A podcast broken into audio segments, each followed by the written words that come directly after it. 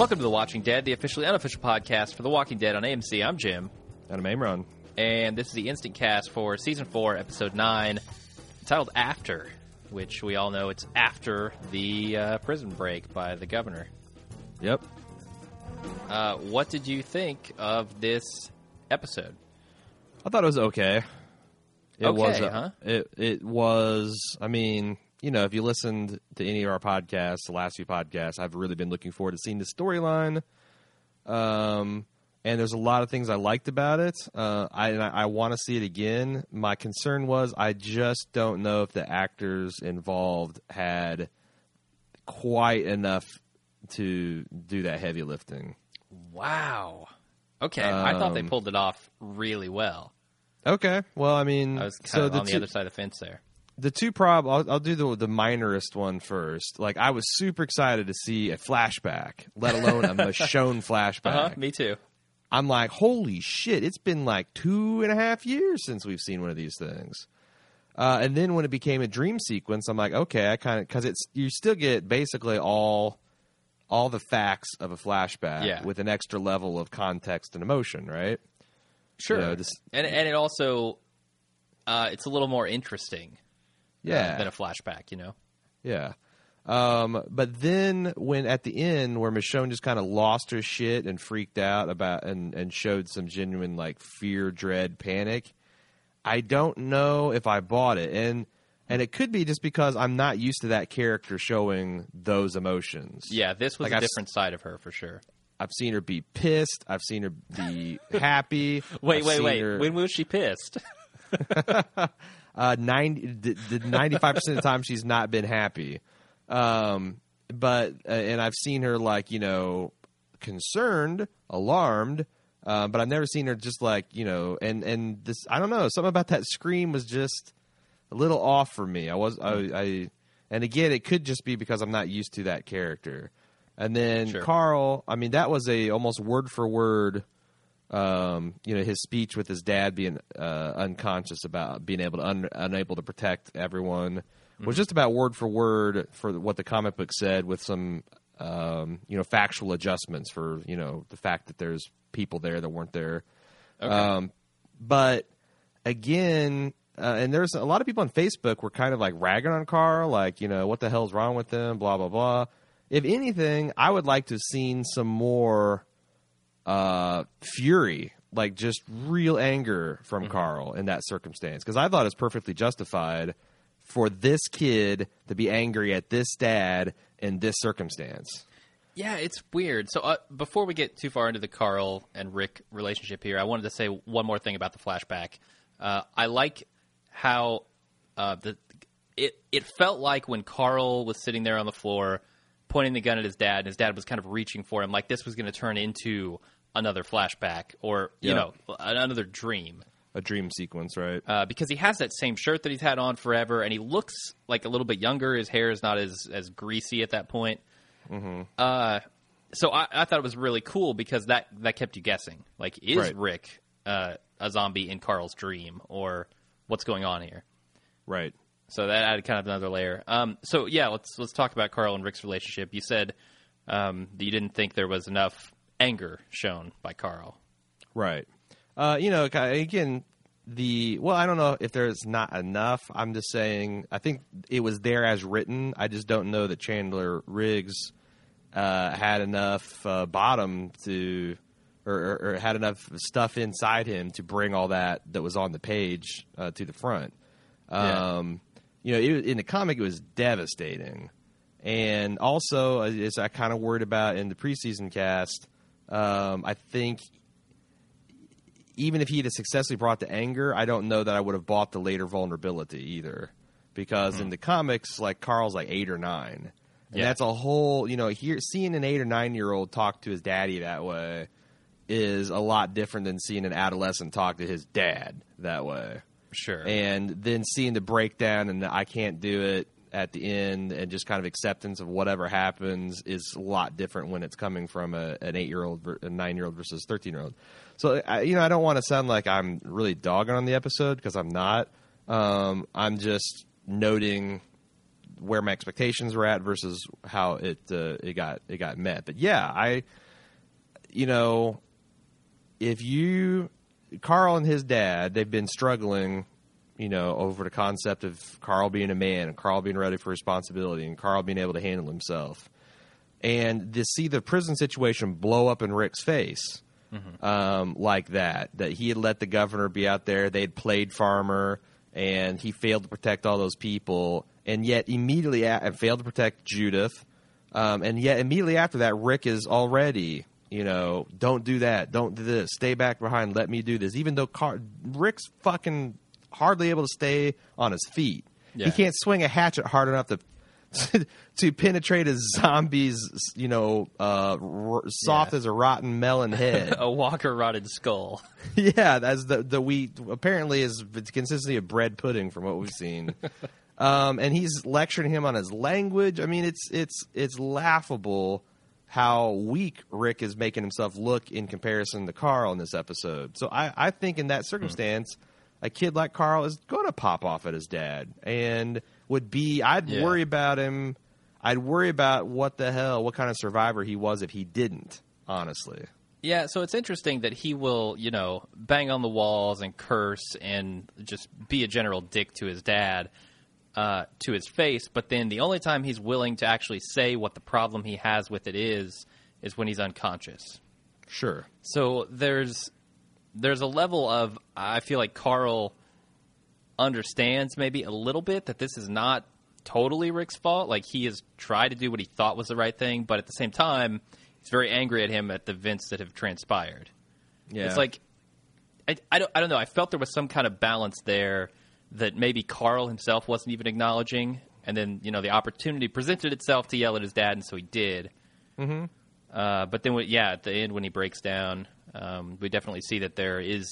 a little bit more to it than him just being angry about not being able to protect him. Yeah, and, and honestly, this is the this is the scene I kind of was expecting uh, before. I, I think maybe part of my problem is that Andrew Lincoln just built this fucking scene way up at the, the various interviews I've seen him give. Which scene and is I, that? The one that he, he had with the uh, uh, with the Rick and Carl. Uh, this whole episode, basically. Okay, yeah, yeah.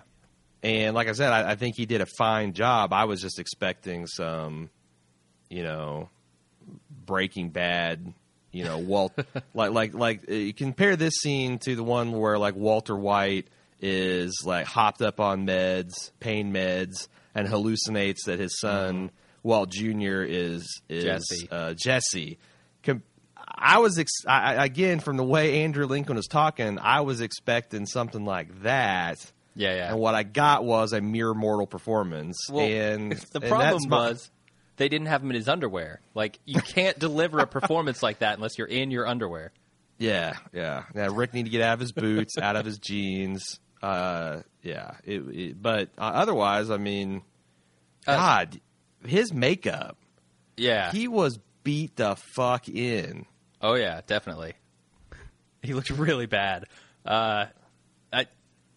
I don't know. I I like the episode a lot, man. I don't know uh, really I, that I agree with the problems that you had with it. I thought the acting was really good, especially Danai Gurira just delivered there at the end, especially. Yes, yes. Again, I, I, I, if she has a weakness, and I'm not saying she has because I need to see episode twice, I think it's just showing like pant-shitting, panic, and terror.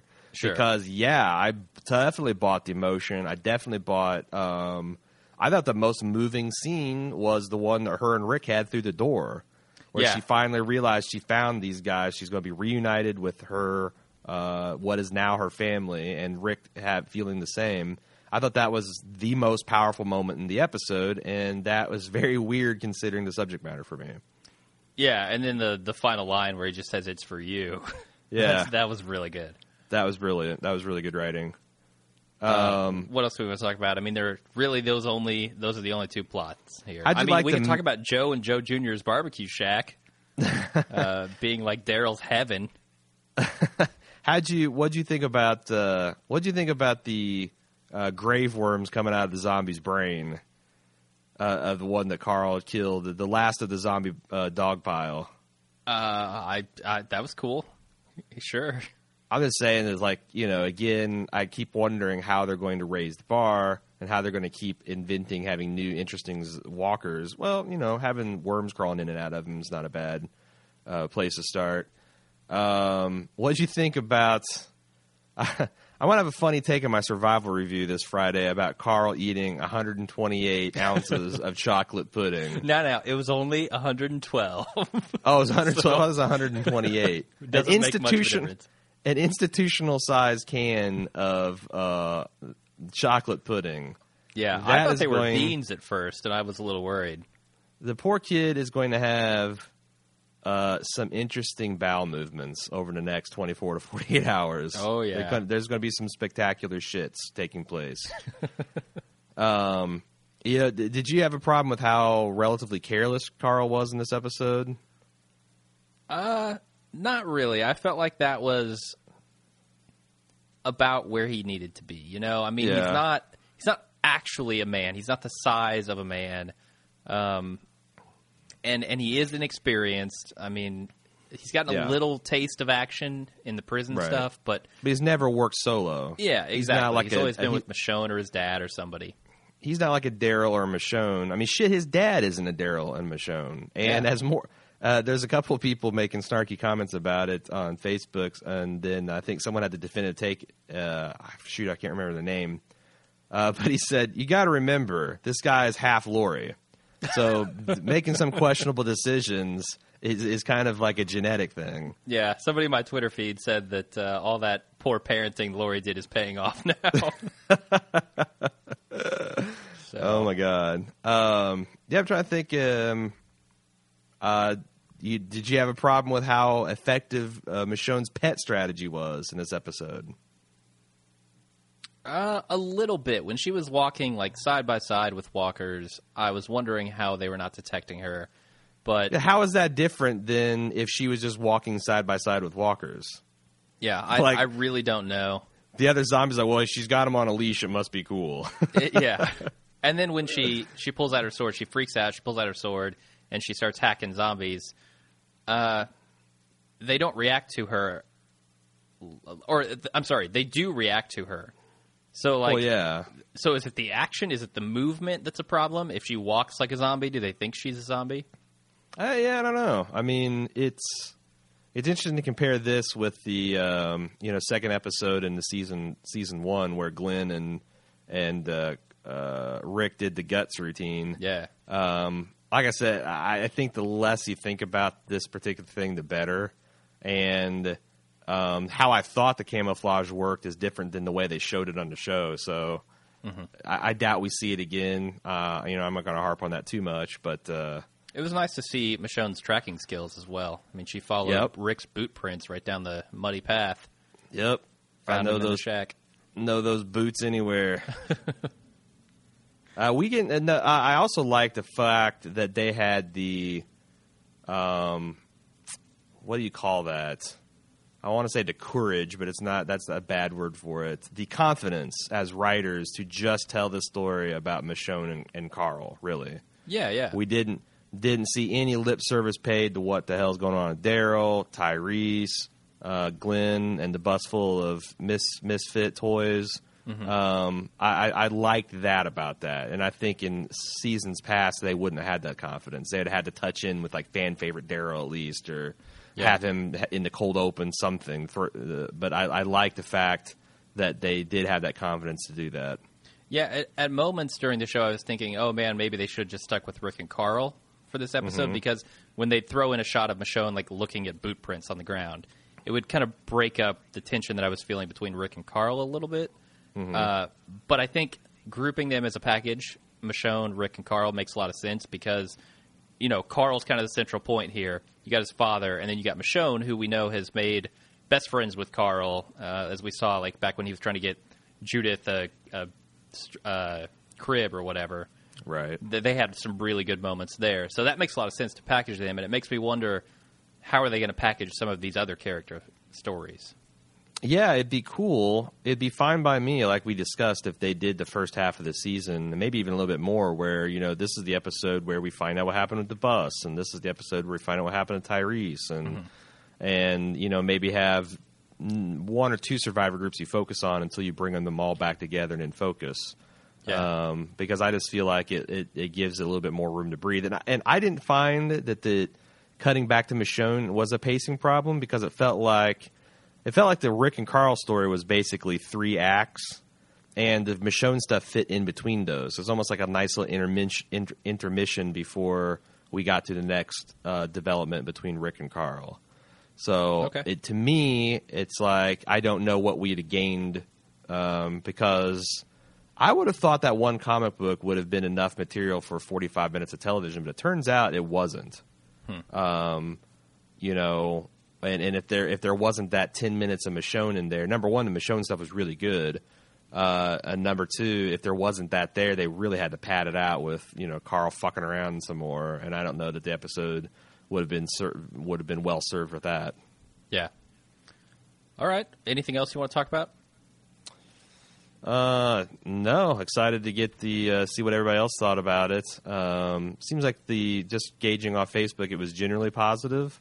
Oh, yeah. uh, it didn't. I don't think it was. Uh, anybody will will try to say it's the best season premiere or mid-season premiere that, that we've ever had, but uh, you know, uh, seemed like a solid episode. Yeah, same here. I liked it a lot. All right, uh, why don't you take us out? Well, we want to know what you think. Uh, you can send that information in to us at uh, watching dead at bald move dot com, and we will consider your feedback for our full-length episode that we'll be releasing on Tuesday, uh, late Tuesday evening probably. Um, and uh, you can follow Jim on Twitter. Uh, we always do uh, live tweets on the show night on Sunday nights uh, at Bald Move, and you can follow me on facebook.com slash Bald Move for the same. It's a lot of fun, uh, a lot of uh, fun, lighthearted, snarky people, and uh, we have a lot of we have a lot of good times doing it. That's all I got. All right. Uh, we are also uh, just in case you didn't know, in case you're just joining us, we are doing a shit ton of House of Cards. We're dropping like two episodes a day from here until the premiere of season two on Netflix on Valentine's Day weekend uh, that Saturday. Uh, I think we're up to episode five. Uh, we'll be releasing six or seven tomorrow, I imagine. Um, so check that out. I think I was real proud of the work we did. We actually did a ma- marathon of season one uh, last weekend to prepare for the marathon we're going to be doing this Valentine's Day weekend. And I thought it turned out pretty well. Yeah, me too. All right. Well, thanks everybody for listening. We'll be back on Tuesday, as Aaron said. And until then, I'm Jim. I'm Aaron.